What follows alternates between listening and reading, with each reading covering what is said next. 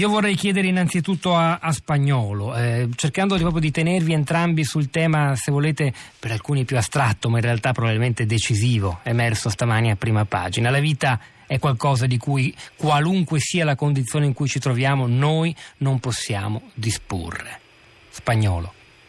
Sì, eh, la disponibilità della vita eh, eh, segue, la, la posizione sulla disponibilità della vita segue la domanda se questa vita noi ce la siamo data eh, in qualche modo, e allora se noi ce la fossimo data autonomamente, autonomamente ce la potremmo togliere. In realtà noi ci troviamo con questa vita che eh, ci è stata data, ci è stata trovata, siamo lì per caso, eh, qualunque sia la posizione che uno vuole assumere, però il concetto è che esistiamo e Eh, ritenere di sopprimersi sopprime proprio il fondamento, paradossalmente, che ci permette di poterci sopprimere. Quindi eliminare la vita significa eliminare anche la possibilità di potersi autodeterminare.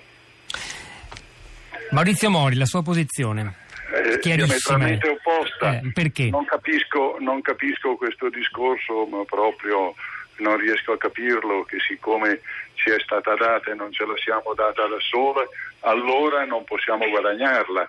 Questo è come dire che quando, quando diventiamo maturi, lo stato di maturità significa uno stato di capacità di autodeterminazione.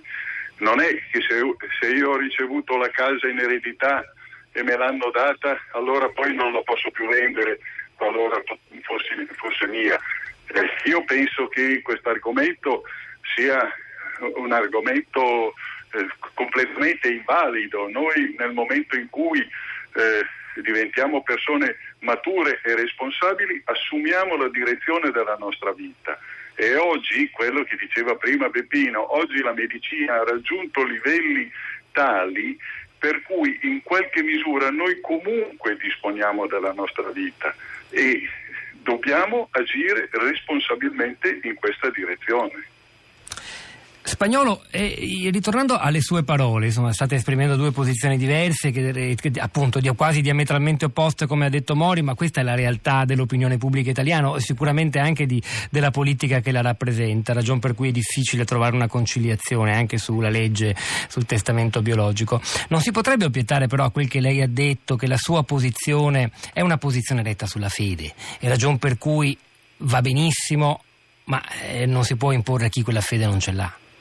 No, certamente no, perché, perché l'esistenza di una persona intanto è un'esistenza oggettiva e un'esistenza che è giustificata razionalmente, quindi eh, capire che io faccio parte di una società, che, che mi relaziono con gli altri, che la mia esistenza rappresenta un bene per me ma rappresenta anche un bene per gli altri, non è una dimensione immediatamente di fede. Quindi l'aspetto che io devo salvaguardare è capire il senso della mia esistenza anche in relazione con gli altri, quindi in qualche modo questo mh, eh, fa carico agli altri di non essere eh, degli esecutori di qualcosa che io chiedo, perché eh, secondo quanto diceva Mori, io posso vendere la casa ma io rimango vivo, quindi un conto sono le persone, un conto sono gli oggetti che sono oggetto. Però mi mia... perdoni, quanto agli no, eh, spagnoli mi permetto, sì. mi, permetto, mi permetto di dire prego, che l'analogia prego, L'analogia, eh, tutte le analogie funzionano in qualche modo. Era solo per dire che se io ho ricevuto la vita,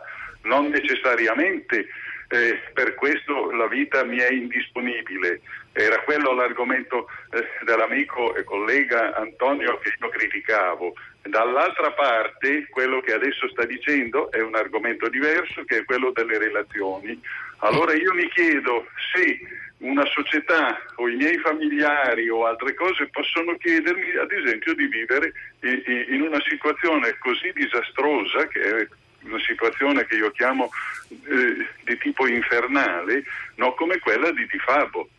Cioè, io penso che sia eh, poco cortese da parte dei miei amici o dai miei consociati, dei miei concittadini, chiedermi di vivere in una situazione infernale. E se io non ci sto in quella situazione, io penso di avere diritto di dire: signori, ho, ho, ho, sono stato bene per il tempo che sono stato bene, adesso lasciatemi andare in pace. Spagnolo, io aggiungo a queste parole di, di Mori il fatto che, quanto agli altri, gli altri poi diventano delle persone concrete, le persone che ci stanno attorno. È vero che la vita è relazione con tutti, ma poi ci sono le relazioni di chi, per esempio, la fidanzata di, di D J Fabo si dedica a, a noi anche in questi tre anni di, di terribile sofferenza, e forse quegli altri contano un po' di più. Ebbene, questa persona eh, è totalmente solidale con lui, gli ha dato la voce nel video appello al presidente Mattarella in gennaio, non lo ha accompagnato in Svizzera soltanto perché rischierebbe anche lei di essere imputabile di, di reato, e dunque per evitare questo esito infausto lo ha lasciato nelle mani eh, di Marco Capato dell'associazione Luca Coscioni. Però questi e altri, questo è terribile, eh, mi permette, e questo è terribile eh, però, però dal punto no, di vista della legge. Va, va bene, cioè, però mi risponda sul punto degli altri, perché insomma lei dice gli altri, ma gli altri sono innanzitutto quella persona che è perfettamente solidale con lui e chi, chi gli sta intorno, la, eh, e loro vogliono quello che vuole lui, vogliono assecondarlo.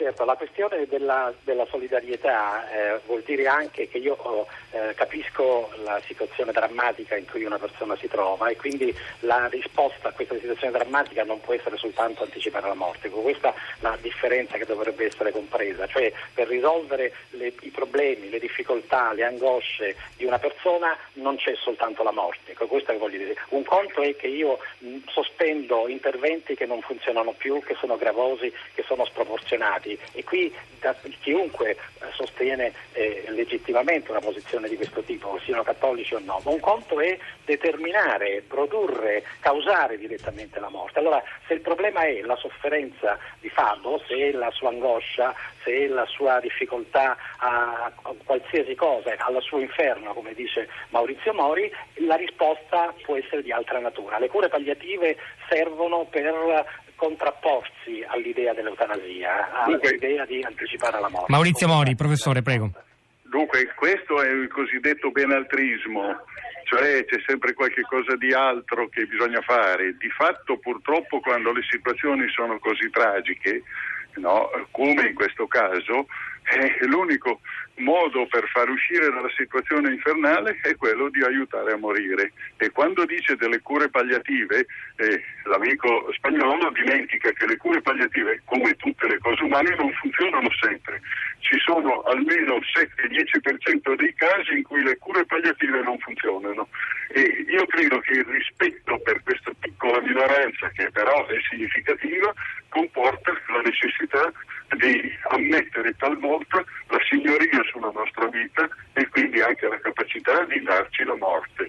Io poi personalmente, io su questo, se ci vorrebbe un'altra trasmissione, sono più a favore dell'eutanasia che della eh, situazione, che del suicidio assistito, perché in questo modo si, si può proprio consentire maggiore qualità di vita all'interessato, ma su questo dovrei articolare meglio, e forse non è il caso di farlo in persona. Beh, però magari qualcosa ce lo può dire, un qualche Ora, minuto ce l'abbiamo. Prende, se lei prende il caso famoso eh, di Maynard in California, La, la giovane che aveva il tumore, lei avrebbe probabilmente aspettato ancora qualche ora o qualche giorno in più, eh, dice commetto il suicidio assistito oggi perché non sono sicuro che domani sarò in grado di farlo per conto mio.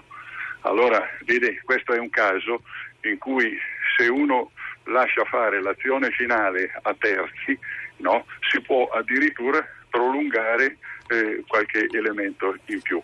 Poi ci sono i problemi, ovviamente lo capisco, di carattere legale, di sicurezza eh, su se stessi, ma questi possono essere risolti attraverso un oculato controllo delle procedure.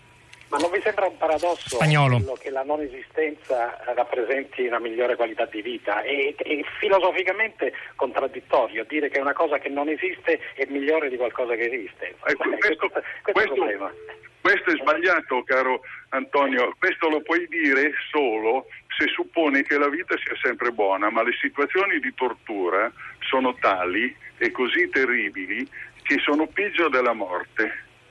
E, e questo è eliminare, evitare le situazioni di tortura. Eh, ma, e questo è il problema che talvolta, e il problema è che talvolta purtroppo la vita e, la, e la, il progresso della medicina ci porta sempre di più a questo, ci porta sempre di più a situazioni di tortura. In effetti, mi scusi Spagnolo, le ridò subito la parola, e, lo, e se non sbaglio nello stesso mondo cattolico le posizioni sono stratificate e si è discusso molto delle parole eh, contenute nella nuova carta degli operatori sanitari presentata eh, da, dalla Santa Sede, dove si dice per esempio che nutrizione e idratazione anche artificialmente somministrate sono considerate tra le cure di base dovute al morente quando non risultino troppo gravose o di, nessun, o di alcun beneficio. Eh, sono parole che, che potete ritrovare sintetizzate sulla città di radio tre punto blog punto rai punto it, c'è un sacco di materiale che abbiamo pubblicato mentre quindi andiamo in onda, andatevelo a leggere. Alla, ecco. alla conferenza stampa per la presentazione della carta, sì. Perché ho lavorato nella sì. presentazione sì. Sì. della carta, quindi ecco, ma e, è... e di fatto di fatto non c'è nessuna contraddizione né nessuna eh, è, il, è semplicemente aver compreso che eh, se la nutrizione e l'idratazione devono raggiungere un obiettivo, se questo obiettivo non viene raggiunto non hanno più ragione di esistere, quindi come tutti gli interventi nei confronti dell'uomo, quando non raggiungono l'obiettivo che si sono prefissato possono essere sospesi, quindi non c'è nessuna contrapposizione a posizioni precedenti ed è una ragionevole considerazione del fatto che quando gli interventi non funzionano possono essere generalmente sospesi. Io non voglio fare analisi filologica della carta, io voglio dire che talvolta eh, noi abbiamo situazioni nella vita che sono infernali, le chiamo in questo modo per dire che sono tali, che sono peggiori, peggiori eh, eh, della morte, perché il problema è che la vita è buona per i contenuti buoni che presenta e non è buona di per sé. E infatti il problema del vegetativo persistente è che diventa indifferente in quanto non ha più contenuti, e, e questo è il punto fondamentale, il cambiamento assiologico generale, e noi siamo i giudici dei contenuti della vita, il sugo della vita è quello che la rende buono, per usare l'espressione mantoniana.